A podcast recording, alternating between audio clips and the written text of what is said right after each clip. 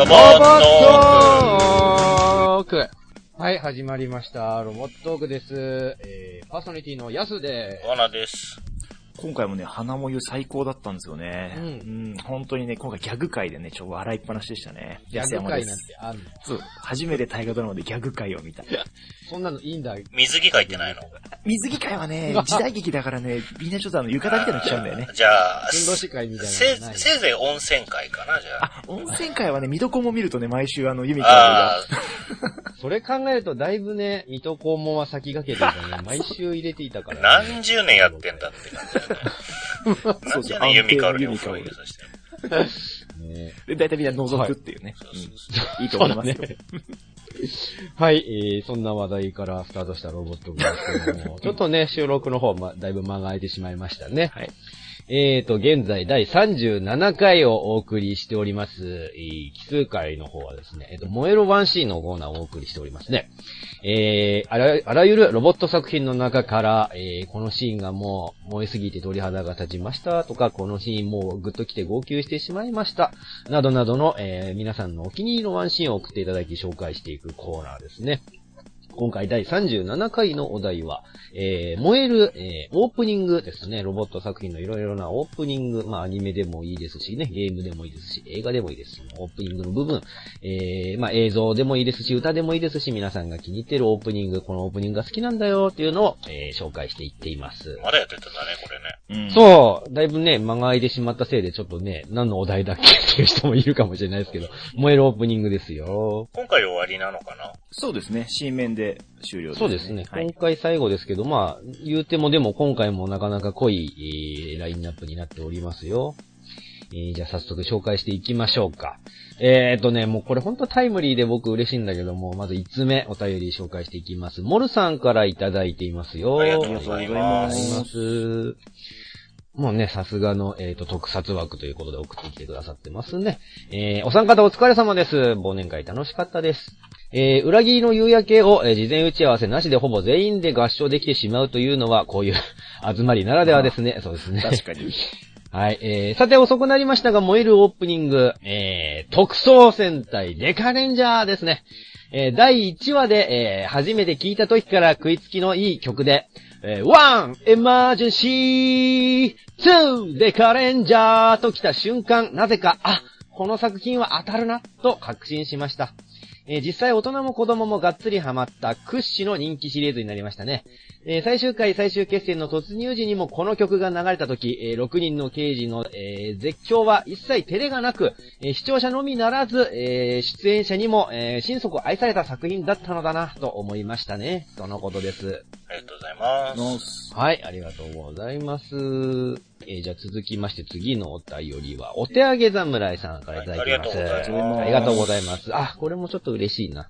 いいですね。えー、皆さんこんばんは。そして明けましておめでとうございます。そうか、そうですね。間がいちゃったからね。そうなんです、そうなんですよね。えー、書いてる頃はじゅうにがつですが、ほんとすいませんね。なんか遅くなっちゃいましてね。えー、にせんじゅうごねんもどうぞよろしくお願いします。よろしくお願いします。えー、さて、今回のこの時空を超えた感がすごいね。えー、今回のお題、燃えるロボット作品のオープニングですが、えー、自分は、嬉しいですね。ゲーム作品から来ました。ロックマンエイトメタルヒーローズのオープニングを上げたいと思います。当時 シーエム で、えー、オープニングのエレクトリカルコミュニケーションを聞いた時からかっこいい曲だなぁと思っていたのですが、えー、ゲームのオープニングで見ると、えー、オープニングのアニメも相まってかそれ以上にかっこよく印象に残っています。えー、ただ残念ながら、えー、この曲はジョイサウンドに入っていないので、えー、なかなか歌える機会というのがないんですよね。とのことでした。ありがとうございます。はい、ありがとうございました。特撮作品とゲーム作品から来ましたね。一応なんか歌つながり的な、はい、カラオケ的な感じでね、えー、とつけてきましたけど。そう。このね、デカレンジャーのオープニング、ついこの間僕生で聴いてきたんですよ。サイキックラバーのデビュー曲ですね。うん。そうデビュー曲なんだ。そうそう、もう何年、じゅうねん以上前かな。にせんよねんですね、デカレンジャー。そうですね、デビュー曲だったらしくて、じゅうまんまい売れたんだって、このオープニングの歌が。今だったらすごいですよね。で、なんか前もそのね、デカレンジャーの話題の時にちょこっと話したけど、あの、スーツのデザインがかっこいいみたいな話を僕ちょろっとしたと思うんですけど、そのね、左側に、左右非対称で左側が真っ黒で番号になってるっていうのをすごいスーツのデザインが好きなんだけど、その、色っていうよりそのやっぱね、いちにさんよんごのその番号をクローズアップしているっていう部分があって、それがね、この歌詞にも盛り込まれてて、さっきちょっと言ったようにその、ワーンってエマージェンシー、そのツーってカウントしていく時に、あの、生のライブだとね、ちゃんと観客がその、指を立ててこう上に上げるんですよ。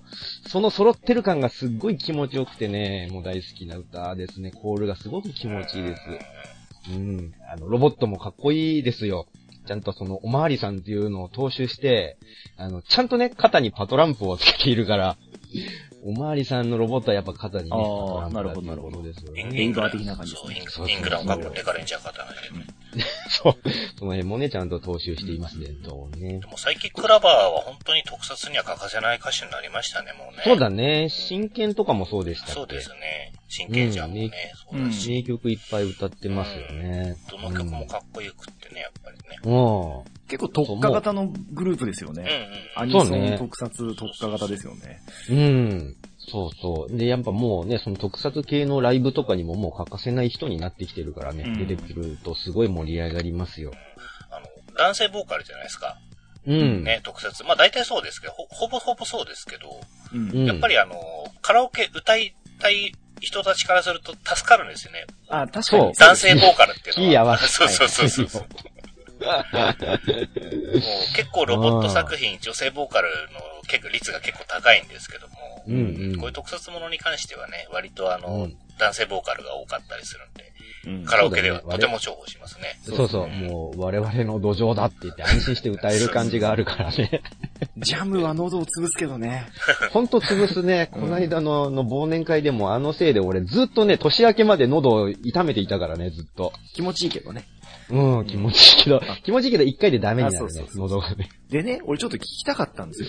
あの、はい、デカレンジャーって、うん、えっと、主演のレッドの子が、えっと、うん、サイネー君か、サイネー龍二ですよね。はいはい。で、この辺って、その、戦隊初、その後普通の俳優になります枠が結構あるじゃないですか。うんうん。これでいつ頃、昔から結構そんな感じなんですかね。っていうのはね、うん、僕あの、ガオレンジャー全然見てなかったんですけど、はい。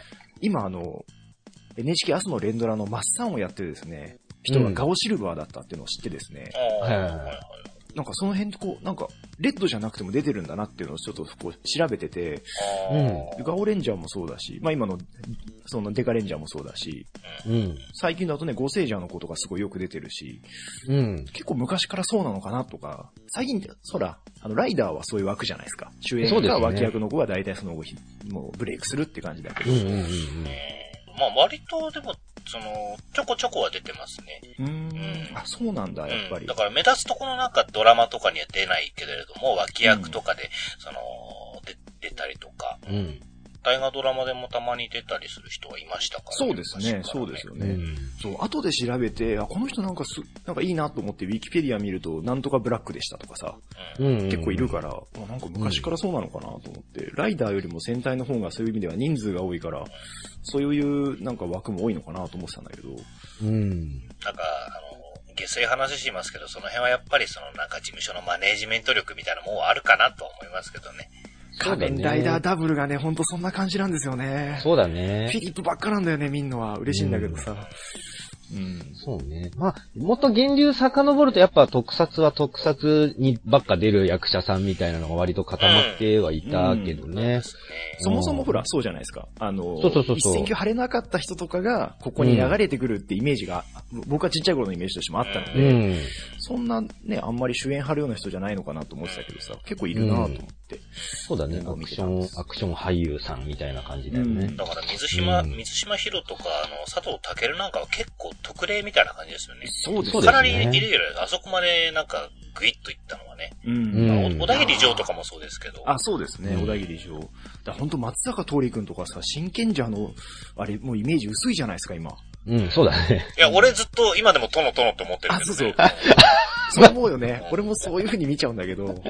いいんじゃないそれはそれで。うん、軍師官兵衛見てても、うん、あ、やっぱいいよね。こういう格好してると似合うよね、殿はって思うけど。うんうんうんうん、そうなんだよなぁと思ってね。で、うん、まあ、今日からね、あの、ちょ、収録がにがつにじゅうににちですけども。はいはい。にゃん、にゃんにゃんにゃんの日で、にんにんじゃが、ね。そうですね、猫、猫の日ですね。はい。うん、ね、なのでそっからも、まあ、なんか結構盛り上がりそうな雰囲気は、忍んでる場合じゃねえとはね、もういきなりね、名台詞が出てますので。うん。忍者やめろ、お前らって言ってたんですけどね。そうそうそう。そう、忍忍って二つ入ってるのに、もう忍じゃねえっていうね。忍びなれども忍ばない。もう本当に忍者やねえ。でもなんか劇場版で、なんか過去の忍者戦隊となんかありそうですね、これはね。ね。ねああ、そうだね。そうだね。ハリケンジャとかね、うん、あの辺から。うんそうね。やっぱ子供たちは忍者好きですからね。うん、何度来てくれても嬉しいんでしょうね、忍者なんていうね。あとね、ヒロインの子は結構可愛いっていうね。うん、ああ、可愛い。そうなのくのいち、くのいち枠なのくのいち、まあ、忍んでないけどね。忍んでないけど。いいリアルなその、くのいちをやられても引いちゃいますけどもね、子供はね。うん。ユミカオル的な枠を期待したかったですね。そう。お色気路線みたいなね。はい、えー、続きまして、もう一つその、ロックマン、ロックマンはちですよ。はいはいはいはい、はい。えっ、ー、と、ピーエスツー、あ、じゃねえ、ピーエスワン か。ワンですね。プレステとあと、後にサターンかなんかでも確か出てた気がするけど、うんね、ロックマンシリーズ初のあの、ボイスが入ったロックマンって感じ、ねうん。まあ、それまではカートリッジでね、出てましたけども、うん、初めて シーディー ロムで出たので、ねうん、その辺は十分に使い、使って、ね、音源とか。結構良かった。折笠愛さんじゃないですか、ロックマン。そうそう、そうなんですよ、そうなんですよ、ロックマン。えー、そうなんだ。うん、そうで、歌ってるのは、えっと、ガネーシアかなっていうロックバンド、女性ボーカルのロックバンドで。うんうんうん、これ、ストーリーもすごい良くて、ロックマンってなんか子供向けのゲームみたいなイメージがそれまであったけど、割とストーリーも泣かせる感じの流れになっとるんですよ。ね、ドクター・マイリーね、割と本当に悪いやつだしね。うん、子供に怪我させたりとか普通にしてるしね。なんつうかその、ロックマンをこう、シリーズとして昔からやってる子供が成長するに合わせてストーリーもなんか、そのコアに、コアっていうかヘビになってってるイメージが割とありますよね。ね、ロッ、そのロックマン自体がね、あの、大人になってメガマンになったりはしないんだけども、ストーリー自体は大人っぽい感じになんかね、なっていってるんだよね。そうね。うん。まあ、その派生でね、ろくまんゼロとかね、ちょっとこ、それこそ子供向けに作ってあったりとかはね、しますけど。そうだね、そうだね。うん、そうそう、分かれていったんだよね、うん、そうやってね。そうそうそう。細分化されていて、あの、ロックマン X みたいによりハードなストーリーのもあったりして、うんうんまあ、はちもちょっとそのね、そっち寄りにちょっと大人向け寄りの話になっていましたね。うん、これいいっすね。なんか、ボスキャラクターたち、面白いね。ソードマンとかね。うん、そうそうそう。アストロマンとかね。かくれんぼの世界チャンピオンってこれ、かくれんぼの世界大会があったとだもんね。ロボット界ではね。半端ないね。そうそうそう。あのね、日本ステージのあの、天狗マンとかちゃんと性格が天狗だったりもする、ね。その辺は。竜巻使うんだよね、やっぱりね。そうそうだ。場所性だ。そう、これが最後かな、あの、あの、あなたが考えたロックマンのボスキャラ募集あったの。えー、かな、きゅうはなかったですからね。そうだよね、最近ないもんね。うん。で、何よりあの、パスワードじゃなくなったのが嬉しいですね。ああ、なるほど、ね。このまま、ね、ピーエス になって保存できる。そう、カードに保存できるようになったのが嬉しかったりね。あとは、いい感がなくなったっていうのが割とショッキングだったりね。今までお世話になったの、ね、もう回復できねえみたいな。そうそう。いい感だけは最後まで取っておくができなくなってしまったっていうのが割とショッキングだったりね。持ったまま死ぬのが様式美ですよね、やっぱり、ね。そうそう。まあでもなんか幾分難易度自体はね、ロックマンワン、ツーあたりの頃から比べるとちょっと緩くはなったかなって雰囲気でしたね、うんうん。そう言われてたもんだからナインでめちゃくちゃ難しいのにしたんでしょう、ね、そうそう、そうなんですよ。割とそういう揺り返しがあるよね、ゲーム業界の難易度ってのはね。ねえ。そう、確かにカラオケ入ってないね、この、ね。うん、入ってないかな。ガネーシュ自体はあんまり入ってないんじゃないかな。入ってない。うん、エアーマンが倒せないの方は入ってんだけど、ね。あ、そうね。それはニコニコだからね。ニコニコでね、盛り上がっちゃったから。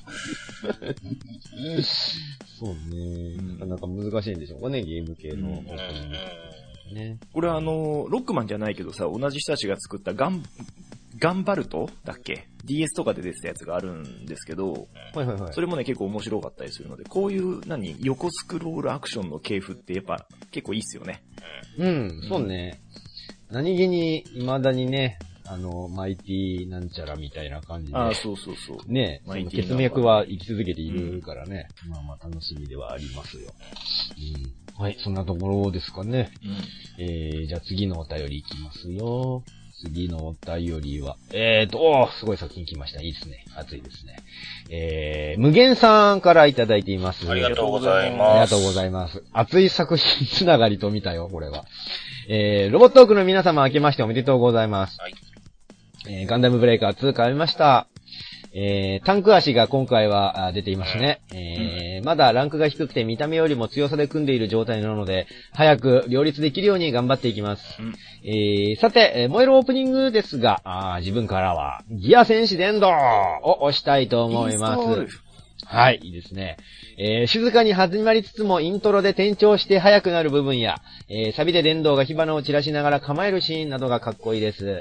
えー、前編通して、えー、ずっと、えーと、W インフィニティでいいのかな、えー、だというところも良いです。えー、あ、そうか、変わらないってことね。えー、それゆえに印象が強かったのかもしれません。いつかブルーレイが出ることを願いながら失礼します。あ、出てないんだ。はい、ありがとうございます。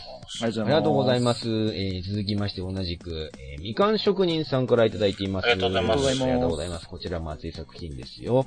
えー、こんにちは、みかん職人です。こんにちは。こんにちは。えー、燃えるオープニングといえば、あダン・クーガー、えー、のオープニング、アイ・ファーラウェイです。ファーラウェイだ。ファーラウェイだ。ファーラウェイ枠だ。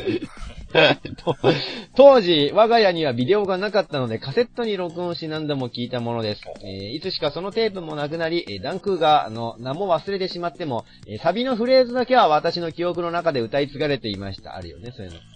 えー、口ず、口ずさむたび、記憶のメロディーは少しずつバージョンアップされ、度重なる脳内リマスターが施された結果、さんじゅうねんの時を経てシェリル・ノームが歌ってるクオリティにすげえすんげえ上手くなってるいいけど。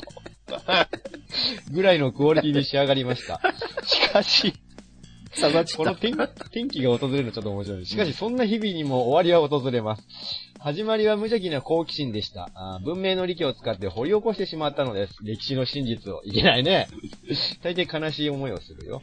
えー、そう、歌詞を検索し、オリジナルを YouTube で再生してしまいました。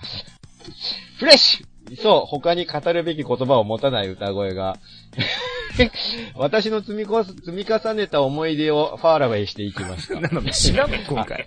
このね、フレッシュっていうのはすごいいい言い方をしてくれたんだよね、ね。えー、アスカさん、だいじゅうごしとアラエルに精神攻撃を受けた気持ち、俺すごくよくわかります。おまでそんなことがあった今でも、私はこの歌を愛してやみません。そう、コンテンツとしてね、一くるみにすると割といい歌ですよ。えー、ふとした表紙に、えー、廃墟のバスタブでくすんでいるので。ダメじゃん。廃墟。ダメじゃん。それ、あれになった後の。やべえ、お腹痛い。ないね、ネルフに創作されちゃうよ、はい、というニュースを紹介させていただきましたが、はい、えーと、一つ目はですね、安山さん大好き、ギア戦士電動だよ、電動、スパルボでお世話になりました、本当これもかっこいいオープニングだよね。そうですね。影山博信さんと宮野ひとみさんですかね。うんうん、これはあの、前ね、安さんと言ったロボット魂のね、あの、はいはい、ライブで歌ってくれましたよね。うん。うんよかったよかった。うん、もうなんか、ロボットアニメのアニスオープニングはこうあるべきみたいな感じの歌ですよね。うん、それに、あの、オープニングのアニメーション、うん、ビジュアルももうバッチリ決まっているから。かっこいいよね、あれ。気持ちいいったらね、あの、もう、スーパーロボットが、あの、地面に降り立つ、あの、何足元の岩を砕きながら着地するあの感じがもう、かっこよくてしょうがないですよ、ね、うん。いや、もうね、電動は、ロボットものなんだけど、格好がちゃんとね、うん、なんて言うんだろうな、その、なんだろうね、流派っぽい形の構えから始まる、みたいなね。はいはいはいはい。今でこそね、次元派オール的なね、ことやってますけど、うんうん、正直ね、ちょっとね、なんていうの、ダサいとは言わないけど、地味なんだよね。うん、スタートとしてはね、うん、スッて構えるからね、しかもね。うん、そうだね。うんしかもね、あのー、なんだろうね、膝下にローラーがついてるからさ、それをこう下につけて走るんだよね。はい、ローラーダッシュするときはね、うん。あれもまたちょっと地味なんですよね。そこは地味なギミ。ギミックとしてね。ギミックとした地味。ただね、もうほんとストーリーとね、戦闘は最高だよ。うん。このオープニングの熱い流れからちゃんとで本編も熱いからね。ね、あのー、なんつうの、子供、主人公子供二人なんだけど、その、なんかバディものっぽい雰囲気も割と良くてさ、うん、性格の違う二人が一緒に乗って戦うロボットっていうのもいいテーマですよね。ねナイスカップリングだよね。ナイスカップリング。ナイスカップリングですね。最後こそ二人で別々のに乗りますけど、ずっと二人でね、うん、乗ってたんでね。そうですね。そうそう。パシフィックリムと言っても過言ではない。ああ、はいはいはい。そうですね。子供版パシフィックリム。そう。うん。そう、なんでブルーレイとか出てないのかちょっと不思議ですけどね。ね。まあでもいずれ出るでしょうね、うん、なんかね。うん、人気はあると思うんだよな。うん、スパロボにだってね、全然出てるぐらいだから。そう、うん、あのね、データウェポンと別れる最後とか本当にね、悲しかったですよ。うん。あとね、あの、主演の銀河君の声が松岡洋子さんということですね。うん。はい。まあ、他の役でいくとサイバーホミラとかね、いろいろ出てます、ね。はい、はいはいはい。また エヌエイチケー で申し訳ないんですけど、うん、あの、マッサンのナレーションをですね、今されてるんですね。もう毎朝、毎朝松岡さんの声が聞けるのは本当幸せですね、僕は。うん。はい。なるほど。今回 エヌエイチケー、ちょっと多いね、成分的にね。いいよそれ別に安山さんの中だけでしょ。あ、そうそう、俺の中だけ。はい。で、合わせまして同じく、えー、熱いロボット作品でおなじみの鳥獣騎士ダンクーガーより、愛のファラ、愛よファラウェイですけども。はい、ファラウェイを。ファラウェイ。愛よファラウェイ、あの、あれを真似して歌うのは逆に難しいでおなじみのやつですよ。まあ、アイドルソングだよね。そうそうそう。そうそう昔ながらのしかもアイドルソングですね。そうそう。なんでこんな熱くて、ね、その野性が高まるほど強くなるロボットなのにオープニングがこのアイドルソングなのかがもう疑問でしたけども。まあ、藤原玲さんですね。うん、そうですね。あの、シーシー ガールズでおなじみのおなじみのね。後の シーシー ガールズである。まあ、知ってる人はね、まあね、同時期の、あれだけど、うん、そうそうそう、時代背景的に言うとね、工藤静香とか国生さゆりさんとかと同時代ですからね。ああ、そうか、うん。そうそう。そうか、工藤静香超いい歌歌ってるよね、この頃ね。ねなんでこう、まあいいや。うん。そう。で、ね、藤原さん、その、女優業としてもいろいろ活躍してたから、当時その、セーラー服通りとか、花の飛鳥組とか、その辺にも、ね。出てた、出てた。ああ、そうなんだ。出てた。でもこの辺ね、あの、時代的にバッチリの人はもう心にギュンギュン来ると思うんですけども。もうさんじゅう後半ですよ、それ。わかる。そう、だから、あの、ね、実際その、ダンクーガの中でも、あの、ローラちゃんっていうちっこい女の子の役を演じられてたんですけどもね、本人の中ではもう本当はあの時の自分の演技だけはないわーって思ってるらしくて、その話だけはしないでくれて、ね、ことあることに言ってらっしゃいますけどね。あ、でもダンクーガの場でローサ役やってるんだね。新刊ローサだって。そうそうそうまあでもその後もずっとね歌の活動続けてらして最終的になんかロックバンドとか組んで歌ってたりも、ねうん、アルバムとか確か出してましたよね。まあ、うん、歌うの自体はお好きだったんですよね、うん、でもその中には愛は払い入ってないんだろうね多分ねそうだねかっこいいんだよあの映像とか見るとすごい ね,、うん、ね, ねロボットものっぽくて、うん、合体シーンとかダンクーガーの合体シーンとかすごいかっこいいんだけどもね肝心のそのダンクーガーが出てくるのがにクール目とかだったし、遅すぎたね、あの、ね、そのヒロインがさ、敵の、敵と恋仲で、その、なんつうの、愛憎劇みたいなのをテーマにしちゃってるもんだからさ、子供はポカンだったんですよ。はちじゅうねんだいのトレンディードラマっぽい感じにしたかったのかね、これね。ねうんで、そのターゲットにしてたのは、その低年層の男子が全然ついてこれなくてさ、なんかもうそのドラマを重視しすぎて、結局そのおもちゃが全く売れなかったせいで、打ち切りみたいなね、残念な終わり方をしてましたね。うんまあ、登場人物がなんかこうロックバンドっぽい格好みんなしてるしさ。そうそう。服装とか髪型とかさ。あげくになんか続編でなんかバンドの、バンドを組んだりしてたね。まあね、そういうことをしたかったんでしょうね、きっと。うん。まあね。うん。そうですね。シャピロとか本当なんかロックバンドの中心人物みたいなやつだもんね、本当に。うん。まあでも、大張さんがね、アニメーションのそのロボットのその、えっと、監修をした初のアニメで、出世作とも言える作品ですから。そうですね。トライオンスリーさ、バトル、あの、ビルドファイターズで見たときもさ、合体とかさ、すげえダンクがだって思ったよね。思うよね。ゾウがいないって思いながら見せよ。そう、あの、大張パースがね、要所要所に見受けられますよ。あれ、黒とグレーで殻を色塗りし直したら、ダンクがっぽくなるんじゃないのあれ。なるよね。そうだね。ね、そう。でもさ、ダンクーガーってこういう複数合体ものにしたら色合いが超地味じゃないですか。地味。地味。黒とグレー。なんかあのやっぱりこう合体のシーケンスのせいなのか超絶かっこいいさ、ヒーローものに見えますよね。そうだけ見たら全然ヒーローっぽくないのに。うん、ね。あの、ほぼほぼマンモスのパーツかっていうのとかも、あの合体シーン見ると許せちゃうからね、かっこよく見えるから。うん、まあそれは大張さんの手腕でしょうな、あれは。そう。頭とかほんとおまけだからね、あれね。おまけおまけ。あの戦いやりたいためだけにくっつけてるからね。マンモスだけでいいんじゃないかと。うん。十分強そうですけどね。うん、はい、えー、そんなふたさく品を紹介させていただきました。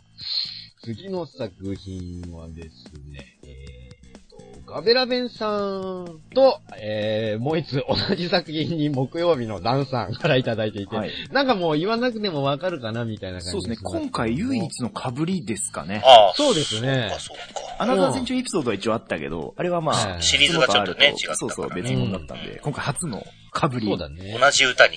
来ました。歌歌歌歌なのかな、うんうんうん、まあでもこのテーマならではですよね。アニソンってなったらもうこれダメじゃん。うん、もう来れないからね、送って。ソングかどうか判定がね、ジャッジが入っちゃうからね。はい、もうはい、というわけで紹介していきますね。まずいち通目がベラーベンさんからのお便りです。ありがとうございます。えー、やすさん、わなさん、やすやまさん、明けましておめでとうございます。はい、明けましておめでとうございます。ありがとうございます。おめでとうございます。えー、僕が燃えるオープニングは、えー、ガンソードのオープニングです。えー、いきなりの太鼓と掛け声の嵐からの、えー、クールなチェスト、えー、どこかマクロスっぽいフレーズからの転調からのホラガイと、何度も変化していく渋いこの曲は最高です。えー、特に、えー、サビの、あーあーあーあーっていう声がかっこよくて、歌えるように練習したのにカラオケが入ってません。そりゃそうですよね。なぜだ、うおー、好きだー。映像も青一色の統一感のある画面に、キャラや武器がクールに配置されているのがいいです。話が進むにつれシルエットのキャラが明らかになっていったり、えー、工夫されているのもいいですよね。ガンソードという素晴らしい作品について書くスペースがなくなりましたので、そこはまたの機会に。えー、続きまして、えー、同じ作品に木曜日のダンさんからもいただいています。そうですよね、それはね。そうですよね。はい。はい。えー、今回のお題、燃えるオープニング、えー、燃えるロボット作品のオープニング。えー、次回、前回は歌重視で勇者王を挙げましたが、今回私が押すのはこれしかありません。そうですよね。今しかないって感じですよね。えー、ガンソードです。えー、主題歌のガンソードの入りのところがとにかくかっこいいですね。えー、登場したキャラのシルエットが明かされていく演出も面白かったですが、えー、最後のキャラが登場する前に退場する人が出てくるので、実は全員がカラーになっている回はありません。なるほどね。えー、フルメンバーバージョンをぜひ一度見てみたいものですとのことでした。ありがとうございます。あ、そうなんだ、ね。はい、ありがとうございました。これもね、もう断るごとに紹介していってはいますが、やっぱりかっこいいオープニングであることに間違いはないですよ。うん、そうですね。あのにせんねんだいに入ってこんなにガンソードを押す番組もそうそうないと思いますよ。本当ですよね。割と語ってるよね。なんかね語ってるよね。うん、そう実際面白いし見てっていう感じなんですよ。ガンソード見ないまま終わらせていくのはもったいないし、で、最後まで見た時のあの、うわーいいもの見たっていうあの、見た後のね、気持ちの良さみたいなのもあるじゃないですか。うん、だから、これはとてもいい作品だということでね、これからも押していきたいですね、ガンソードはね。うん、で、まあオープニング、その、まあ歌詞、まあ歌じゃないインストロメンタルなんですよ。だから厳密にはアニソンではないんですけど、うん、なのにかっこいいっていうね。もう、やせまさんが前も言ってたけど、そのマクロスっぽい曲、テケテケテ、テケテケテ、テケテケテから始まっての、テテテテテテテにいけないだけっていうね。そう。パパパパパパパパパパパパパってあの旋律とかすごいかっこいいし、あの途中で入るあのキンっていう金属音とかもすごい気持ちいいタイミングで入るんだよね。そっからの、あーっていうね。唯一そこで声が入るわけですけども、うん、その辺も気持ちいいですしね、実際カラオケで歌いたいもんね、入ってないけども。うーん。まあこれは中川幸太郎さんっていう作曲家の方がね、はい、作曲されてまして、割とあのロボットもののね曲提供をされてる方で、コードギアスとか、うん、ゾイドジェネシスとかね。いろいろ。あと、アルジェブロンかな、最近だと。うん。うんうんうん。もうね、曲提供されて。あと、特撮の方でも結構いろいろね、曲提供されてる方なので、割といろんなね、作品で、この方の曲は聴いたことある方多いと思いますけれども。うん。うん、そうね。これなんか、でも、思い切ったやり方だよね。あの、歌じゃない、オープニングを歌じゃなくするっていうのは。うん、割とでもありましたよね、うん、なんかね、その、ガンソード放映時期というか、かその前後も結構ね、うん、たまにね現れるけど、そうそうそう、その要はオープニングをシングルカットで売ったりすることができないっていうことでしょ、うん、ねえ、それになんか新人さんを当てたりもできないわけで、うん、ただね、うん、これやってんのオンデゴザなので、はいはい、太鼓がね、はいはいはいはい、あのギャラ的にはね、はい、新人使うよりもはるかにかかってる気がするんですよ。そうそうでしょうね、うん、超有名集団ですよね、世界的話題語グループですから。そうですそうです、そうだよね、うんうん、でさ、ちょっとまあその作品としてリアルタイムで僕は見てなかったから ち, ちゃんとはねあれなんだけど、うん、別におもちゃがすごい売れてたわけでもないじゃないですか、元祖。そうだね、うん、おもちゃ出てたかどうかもちょっとわかんないぐらいだけど、うん、でさ、これがにじゅうろくわちゃんとできたっていうのはいい, いい時代ですよね、このにせんごねんっていうのは。ね、しかもなんか、えっと、こう、なんつうの、え、クオリティ落ちとか一切してないからね、うん、最後までね。そうそうそう、うん。なんかこう、ちょっと間違えたら打ち切りというか、路線変更とかいろいろあってもおかしくないと思うんですよ。うん。おもちゃが売れてるわけでもなしって考えれば。そうだね、そうだね。うん、あ、すごいなと思って。今だったらにじゅうろくわやらせてもらえないと思うんだよね。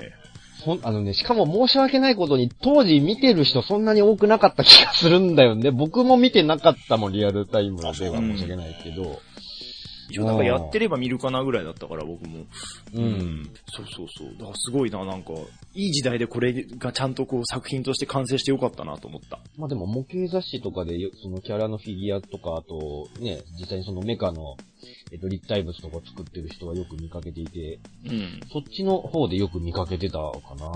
でね、まああの、この全キャラとかカラーバージョンはないよっていうのね。うん、言ってますから、ぜひあの、まあ、なんかイベントとか今後元祖どのがあるかわからないけど。今今、ファンミーティングみたいなのが。元祖のファンミーティング、いい、行きたいけども。行ってみたいけども。これかかったらすげえテンション上がるけどね、確かにね。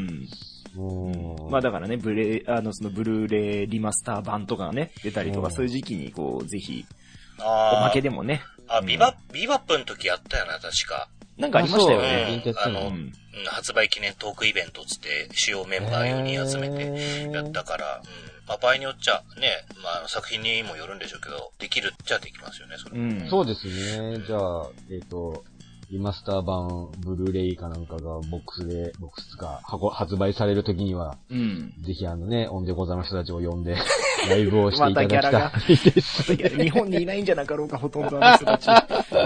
公演で忙しいかもしれないですね。うん、そうね。まあ、これは本当燃えるオープニング、そう、燃えるオープニングっていうテーマに本当合っている感じがしますね。うん、そうですね。えー、続きまして、じゃあ次のお便り。次のお便りで最後かな。次のお便りに通あります。それで最後ですね。に通ありますね。はいはいはい。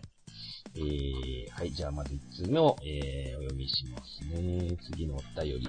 大根にるのすきさんからのお便りです。これさ、ほんといつも言うけどさ、みんないい名前考えてくるよね。うん。僕お便りで見てちょっと一発で刺さったもん。大根にるのすきなんだ、つって。すげえ味が染みてる大根ですよね。ああ、美味しそう。美味しそうですね。開けた時にこう、ふわっとこう湯気が立つようないい大根もそうですよね。ちょっとロシアっぽいのに大根ってところがちょっといいんだよね。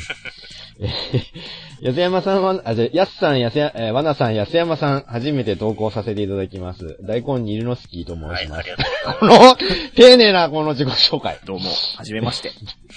大根にるのすきと申します。えー、過去回から聞き始めてありがとうございます。えー、ロボットオークで知った作品も多く、えー、パシフィックリムやエウレカセブン、いいですね、えー。自分の知らない作品と出会えるのがとても嬉しいです。あ, あ, りがと, うあとラブライブも見ました。恐縮です。これ完全に安さのせい。花萌えも見て、そしたら。はい、えー、やっと過去回を聞き終えて、ああ、そうなんですか。ありがとうございます、えー。配信に追いついたので、私も参加したくなり投稿させていただきました。いつでもいいですよ。あの、ね、お便りくれるぐらいはいつでもね。えー、さて、えー、今回は燃えるオープニングということで、僕が燃えるのは、えー、え、あ、ロボットオークのオープニング。はい。えー、ロボットオークリスナーなら誰もがやっている一緒に、えー、ロボットオークと叫ぶオープニングは最高に思います。えー、よいしょはこの辺、よいしょか。よいしょはこの辺にして、えー、本当に燃えるのは、えー、機動戦艦なでしこ。の劇中アニメ、えー、木星トカゲも大好き、えー、劇ガンガースリーのオープニングです。えー、ベタな熱血ロボットアニメをイメージしているので、ロボットの名前や必殺技を叫ぶのはベタベタすぎて最高に思えますですよね。えー、なでしこの中では、総集編会にショートバージョンのオープニングが放送されただけですが、なでしこ劇中、なでしこの劇中ではいろいろなキャラが口ずさんでいて、なんといっても、えー、胸竹提督が、泣けるよね、このシーンね。胸竹提督が、えっと、エックスバリスで、えー、オーバーロードのため爆発する前に、えー、歌っていたのも印象的ですよね。えー、これからも楽しみにしています。はい、ありがとうございます。ありがとうございます。はい、えー、続きましてもう一通お読みします。ケリーさんからいただいてます。はい、ありがとうございます。ありがとうございます。えー、皆さんこんばんは。こんばんは。えー、燃えるオープニングですが、聖戦士団ワインがいいですね。えーと、ミオさん、えー、現在は、えーと、ミクさん。うん。えー、ミクさんですね。えー、の、ハスキーボイスで歌われる歌詞とメロディーは男を感じさせます。そうなんですよね。それに合わせてアニメも男っぽい、汗臭さを感じるようなアニメーションを、えー、チャムのワンシーンが中和してくれるんです。そうなんですよね。えー、僕もオーラロードが開かないんですが、大抵の人は開かないですけどもね。えー、この歌を歌うときは開くような気持ちになります。なるなる。歌ってるとね、開きそうって思いますよ。はい、はい、このことでした。ありがとうございます。ありがとうございます。はい、続きで紹介しました。まずいち通目。劇ガンガースリーですね。劇ガンガースリーですね。うん、まあ、これはもう、オープニングですよ、だって。まあ、そういう意図して作ってますしね、これもね、うん、実際ね。うん。だって、え、映像もそうだし、歌もそうだし、要は、ゲッターじゃんって話だからね。まあまあ、それは燃えます。かっこいいですよ。うん、まあ、歌ってるのがね、まあ、例にもです佐々木久夫なんですけれども。うん。うん、それはかっこいいですよ。まあ、これをね、聞きながら育った木星手号の人たちは、それは熱くなるよね。うん。これしかないんだもんね。そう。なんかこの、これしかないってやだね、なんか、ね。よかったよ、持ってってくれたのが劇ガンガーで。このゲッターとかだったらもっと大変だったよ。そうそうだ。要はあのね、フィリピンにおける、あの、ボルテスファイブみたいなものですからね。まあ、ねまあほねまあ、他にも娯楽はあるからね、フィリピンは、ね。誤解のないように言うとくけどね。うん。そうね。まあ、そ、そんな、そんなオープニングだからこそ、あのね、胸だけ程度の最後は歌いながらね、爆発していくシーンはほんと切なかったね。うん。うん。まあ、いろいろその、なでしこ、おふざけアニメと思いきや要所要所でそういうシリアスな、そうそうそうあの、話を盛り込んできたからね。最終的には、なでしこのクルーみんながこう、なんかアキトに感化されて、ね、劇ガンガ好きになってたみたいな感じでしたもんね。そうですね。うん。よかったですね。うんこれ、うん、その、なんつうんだろうな、ちょっと真面目な話になっちゃうかもしれないけど、うん、あの、木星帝国と日本、あ、日本というかその、なんていうの、別の文化だになっちゃったわけじゃないですか。そうだね、ある時から。で、別の道を歩んでたけど、こうやって出会った時に、その戦争になってたわけだけど、うん、こういう文化っていう部分で、同じ作品が好きな奴がいるとか、うん、そういう部分ではこう、接点があるわけですよね。うんうん、その辺って結構大事なことだから。ヤックデカルチャーですよ。そう、ヤックデカルチャー。本当にそうだっていうことを、こういう作品を見てね、みんな、あの、ちょっとでも感じるとね、いいと思うんだよね。うん、誰とでも仲良くなれる要素はあるんですよ。本当だよ。うん、あの、本当同じ作品を好きってだけで、もう他の部分が全然合ってなくても、その部分だけで語り合えばもう仲良くなれるからね。うん。あの、そのフィリピン、この間さ、あの、またかよって思ったのが、フィリピンで、あの、偽ガンダムの立体像がまた作られたの、あの、縦に、縦に細い、お前何を見てそれ作ったのっていう、他にお手本いくらでもあるだろうっていうね、その細、細長くて、ともすると中国のやつよりひどいんじゃないかみたいな、プロポーションなんだけど、あの、同じ公園に置いてある、あの、ボルテスファイバー超かっこいいぞお前、そっちにだけ愛注ぎすぎでしょって思うんだけど、でもそんだけかっこよく作れるんだったら多分ボルテスファイブで、あの、面白さを語り合えると思うんですよ、きっと。うん、あのシーン良かったよね、とかね。やっぱこの腕グググ、グググだよな、みたいな。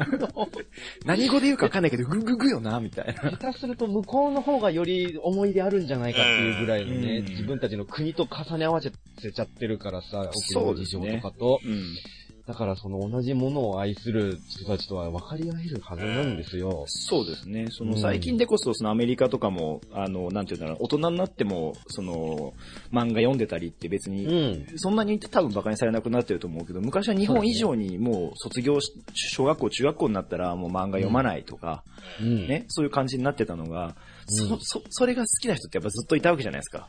そうだね、アメリカのオタクみたいな人たちっていて、うん、それを日本がずっと作品を供給し続けたことで、アメリカの人たちも日本の作品がすごい好きになってくれたわけだから、うん、そうした人絶対喋れるんだよね。うん、ガンダムじゃなくてもいいけど、そうだね、もしかしたらライダーかもしれないし、うん、戦隊かもしれないけど、うん、ドラゴンナイトだったりパワーレンジャーって名前になってるけどさ、うん、根っこは一緒だからさ、うんうん、そういうのはこういうこうロボット作品でもいいし、いろんな作品でやってくれてるわけだからね、うんうん、なんかどっかにそういうの、今のちっちゃい子たちもの作品でもやってもらって、こうそういうのがあれば仲良くなれるんだよっていうのは、ぜひこういうなんかアニメでとかでも、うん、感じていってほしいなってちょっと思うんだよね、こういうのを見ると。そうですね。まあでもその逆もしっかりだよね。うちらがその、例えばまあアメコミとかでもね、あの日本にこう、マーベルの映画とかで入ってきてもすごい盛り上がるじゃないですか。うん、はいはい、うん。ね。それこそずっともう昔からやってるようなそのアメコミ、スーパーマンとかバットマンとかだってもう何十年と向こうでやってるわけでしょ？うん。そうだね。それをうちらが今好きって言って、言ってるのと多分同じなんだろうね、これね。そうですね。うん、うん、うんうんうん。向こうの人もだから喜んでくれてるんだろうね、きっとね、うん、俺がちっちゃい頃好きだったバットマンが今日本でやっぱ流行ってるって嬉しいなとか、そういう風に思ってくれるといいですよね、うん、そうですね、うん、思ってくれてんじゃないかな。日本人が知らないアメコミのヒーローとかね、たまに出てくるじゃないですか。そうね、いっぱいいるよ、だってこれ何知ってる人しか知らない、うん、本当知らないっていうのがいきなり映画化されて嘘だろっていうのがなったりするから。あんたアントマンってあれじゃねえかってな、ポスターの真ん中に点があるけどアントマンこれみたいなの映画化すんだそれみたいな感じするじゃないですかね、知らない人は。だってさ、あの俺マーベルのさ、ああいうこうビッいろんな作品が一緒になるやつの漫画ばっかり買ってるんですよ。うん、で、最近 シージー とか、うん、買ってるんだけど、さ、お前誰？みたいなやつがいっぱい出てくるんだよね。うん、多いですね。日本では見たことないぞ、みたいなやつがいっぱい出てきたりするんだけど、でもその一個一個の作品にもファンはいるわけだからね、やっぱりね。そうなんです、そうなんですよ。うん、まあ、だからスパイダーマンが好きだって言ってね、スパイダーマンの方が好きな人もいるかもしれないからね、アメリカにもね。ね、ちゃんとく、あの、東映版とクロスオーバーしたりもしているから。そう、この間マーベル出ちゃったからね。速攻破壊されたけどね。ね壊れていたけどね。ジャパニーズおもちゃめって言われたら壊された。今のうちにっつってね。そうそうそうそう。一緒に時間稼ぎだけしたっていうね。うん。大活躍です。ね、ちょっと前だけど、ファンタスティックフォーのにさくめだからシルバーサーファー出た時俺、俺びっくりしたけどね。ね。うんうんうん。お前出るんだと。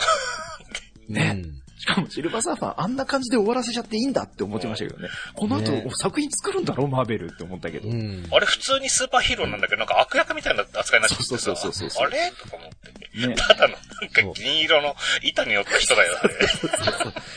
そうあだからあれ見たときは全然なんとも思わなかったんですけど、あこう最近漫画読んでるとシルバーサーファーがなんでああいう感じになってんのかとかって、うん、ね思いますよね。そうそうそうでもさ、向こうの人から言わせるとさ、そのキャストの人たちみんな言ってるけどさ、うん、やっぱ子供の頃からシルバーサーファー、その漫画なりアニメなりを見てて、だやっぱ自分の中ではヒーローだったんですよ、って、その同じ作品に今こうして役者として共演できてるのがすごく嬉しいんですってみんな言ってんのね、そのいい年した大人。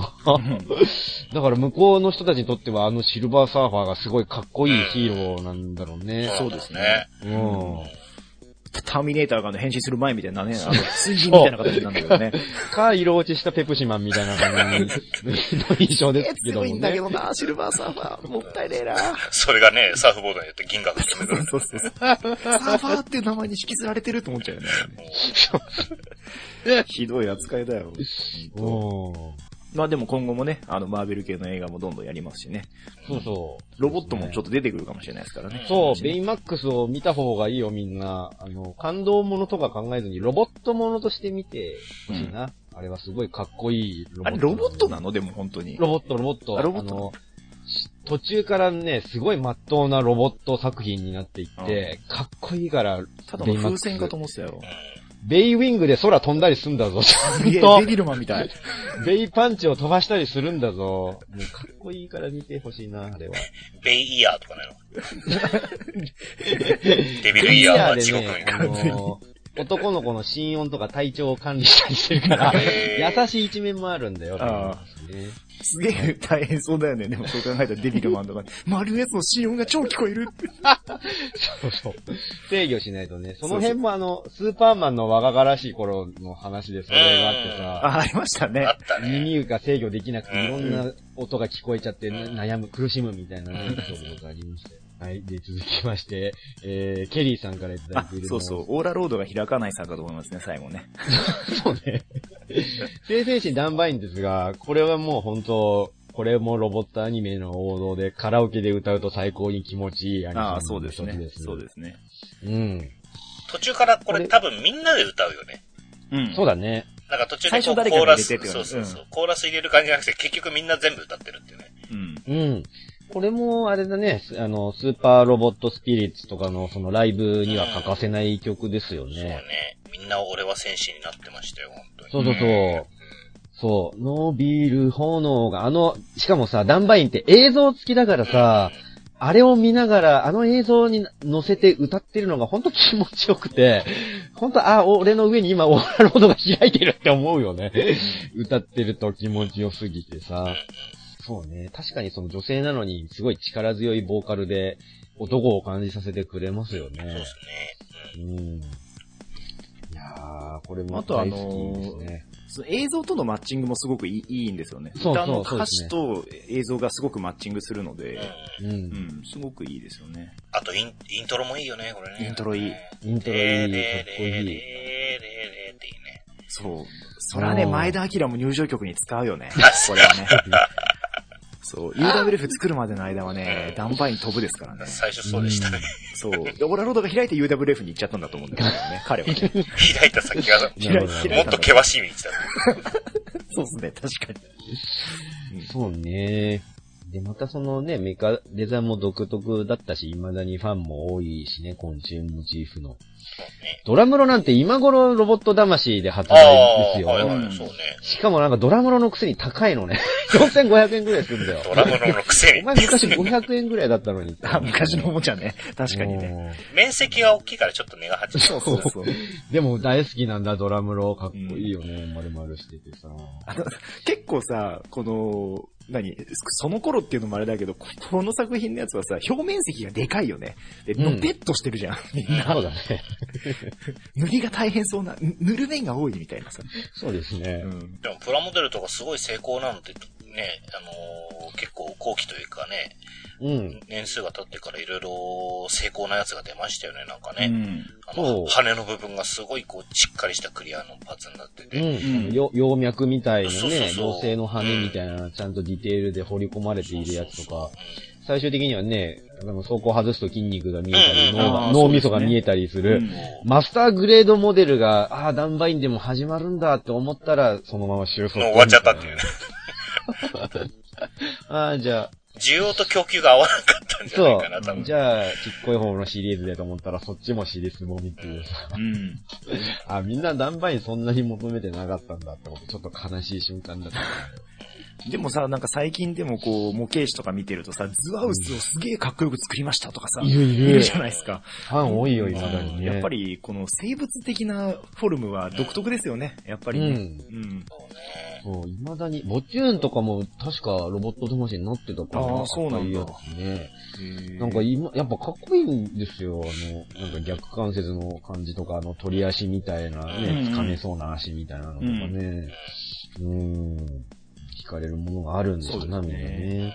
で、あと前も言ったけど、やっぱこう、オーラロードを通って、この普通の世界に戻ってきてから、普通の空軍と一緒に戦ったりとかって、そういうこう、うん、なかなかないことをやってくれるのもね、面白いですよね。そうだね。戦国自衛隊みたいなさ、なんかそういう。あ、そうそうそう。そう。うん今でこそ普通にありそうだけどね、そういうストーリーはね。うん。うん、そうね。だそれまでちょい、そのファンタジックな世界でやっていたのが、こちらの世界に来て途端になんか、超強いロボットみたいな扱いになっていましたからね。うん、あの展開はすごいびっくりしました、ね、やっぱりね。で、あれがこう、こっちの世界にその来てしまったことで、普通の世界情勢との関連が出てくるわけじゃないですか。ちっちゃい子見て全然わかんなかったけど、ね、今見ると、いきなりあんな巨大な城と戦力が出てきたから、どう付き合うかっていう話をしてるわけですよね、意外とね。うんうんうん、それしっかり書いてるんですよ、描いてるんですよね、これ。ね。うんねだこその何ヨーロッパ圏はここに着くとかさ、そうそうそうそうアジアはとかいろいろやってて、うん、やってた。うん、すごい面白いんですよあれ。そうファンタジーに政治が絡んでくるってすごいよね。すごい面白いですよ。その元の世界の方でも何国っていうのをちゃんと描いてやってるのであれは、うんそう実は政治がすごい大事で、人との人と人の接点も実は政治的な接点だったりとか、うんうん、してるので、今見ると多分すごい面白くなってる人もいると思うんですよね。うん。うんそうね。なんか今こうね、あの、さんにんでこう話して、今更思うけど、よくこういう構想のストーリーを作り上げたらと思うんだよ、なんかね。そうだね。ほんとほんと。よくアニメで完結させたなって思う、ねうん。すげえな。ね。だって、もうその、オーラバトラもそうだけど、シーラ・ラパーナ様を未だに好きな人すげえいっぱいいるよ。ああ、いるね。同人誌とか未だに書いてる人いるからね。シーマス、シーラ様のね。あと、チャ、チャム、チャムもすげえ人気あるしね。そう、チャムも、うん、チャムも可愛いよね。ほんとなんか、いい感じで中和していてくれて、あの、チャムだけが残っちゃう最後とか、ほんと悲しいし、あの、後日談の小説とかも、その、ねえ、チャムが一人残っているのを、なんかね、米軍が保護して話を聞くみたいなのとか、もう本当誰もいないんだ、この世界にっていうの感じがして、寂しかったなぁ、うん。まあね、あとあれですよ、僕の中で一番大事なのはやっぱこう、力じゃなくて力って読ませるっていう文化ですよね。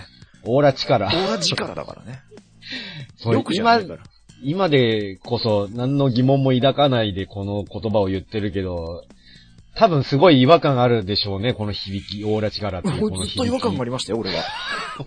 俺、なんで俺、その違和感を感じる間もなく刷り込まれたから、俺、子供の頃からオーラ力、オーラ力、全然言えてたの。うん、でも、違和感あるでしょ、きっとこの。あるある。だって俺、スパロボとかで最初にその、ボイス付きで聞いたわけですよ、オーラ力っていう力をね。はいはいそれまで俺勝手に俺の中でオーラ力とかオーラパワーって言い返したもん。うん、そっちが普通だもん、うんうん。なんか雑誌とかで見ると、あ、オーラ力ね、みたいな、うん。意味はわかるからさ。オーラ力っていうの何その日本語って思うよね。これ、これが富野義行ですよ。そうそうそう。勝手に新しい単語を作っちゃうやつね。そうそうそう。女子力じゃなくて女子力って読みたくなっちゃうのだからこう。これから全部そうしてほしいよね。すべての力をね。あ、やっぱりなんか見たくなってきたな、もう一回。ね。ね、うん、今見たらまた別の見方できるかもしれないし、面白がれる。まあ当時も面白かったけどね。うん。うんうん、黒、黒騎士のあの、どんどん、何度やってもダバにやられて涙を流していくシーンとか、昔はダバの方視点で見てたから、嫌なやつってしつこいやつって思ってたけど、今は黒騎士視点でも見れるかもしれないよ。ね、憎しみをその、いつまでもその、肥大させてちゃ、結局自分を滅ぼすぞみたいなのとかもね、テーマに盛り込まれていったりするからさ。うん、だ、ダバ、ダバって別じゃねえ。あ、ダバじゃねえや。小ダバでしょ。ダバ別の方だよ。そうそう。この間そのね、長野守さんの、あの、ワールドの中ではその、ダンバインとエルガイムは実は宇宙の向こうで繋がってるんですよ、みたいな記事を読んだばっかりでさ。そこで一緒になってしまう。だからあの、ほら。ね、妖精が出てくるからね。そうそうそうそう。そのね、流れとかも解説されてて、なるほど、と思ってたものでね。ついつい。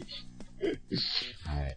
えー、というわけで、えーとですね、えー、大根龍之介さんからは、えーと、力ガンガースリーを、ケリーさんからは、聖戦士ダンバインを紹介させていただきました。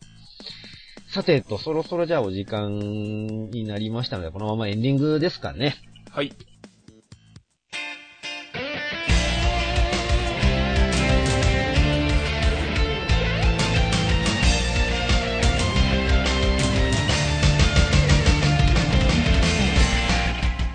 はい、というわけでエンディングです。今回でだいさんじゅうななかいは、えー、おしまいになります。はい、えーと、次のお題はもう募集は終わっているのかな？そうですね。終わってますね。はい、長距離射撃機体といえばっていうので募集してましたけど、えーと、募集終了です。はい、はい。というわけで次回からは、えー、赤といえばシャー、えー、お題の方は長距離射撃機体といえばということで、皆さんからのお便りを、ね、紹介していこうと思います。うんね、我々があの、ビンゴ賞とかもありますんでね。うん。今回難しかったかな、僕のビンゴ賞。全然来なかった気がするわ。あ、そうですか。うん、僕はむしろ安山さん宛てに来たのの中に割と入ってるかもなと思います。そうね、そうね。うん、はい。そんな感じでね、あの、もし、あの、ビンゴありましたら、それも紹介していけたらなと思っておりますよ。あと、あの、次回から、ロボットオブジイヤーの方もね、紹介していこうと思います。あ、そうだそうだ、今回紹介していなかった、ね。そちらはずっと引き続き募集してますので。うん、そうですね。はいはい。えー、じゃあ、その、えっ、ー、と、普通オタ用のその宛先の方も今、えっ、ー、と、説明しておきましょうか。はい、えー、ロボットオーク宛てのお便りはメールアドレス メールドットロボットオークアットマークジーメールドットコム メールアドットロボットオークアットマークジーメールドットコム の方までメールをいただくか、えー、ツイッターアカウント、えー、ロボットオークアンダーバーツイートの方までリプライ等でもいただければと思います。もしくはブログの方からコメント欄ね、うん、とかあの お, お便り投稿フォームがありますので、そちらの方から送っていただければと思います。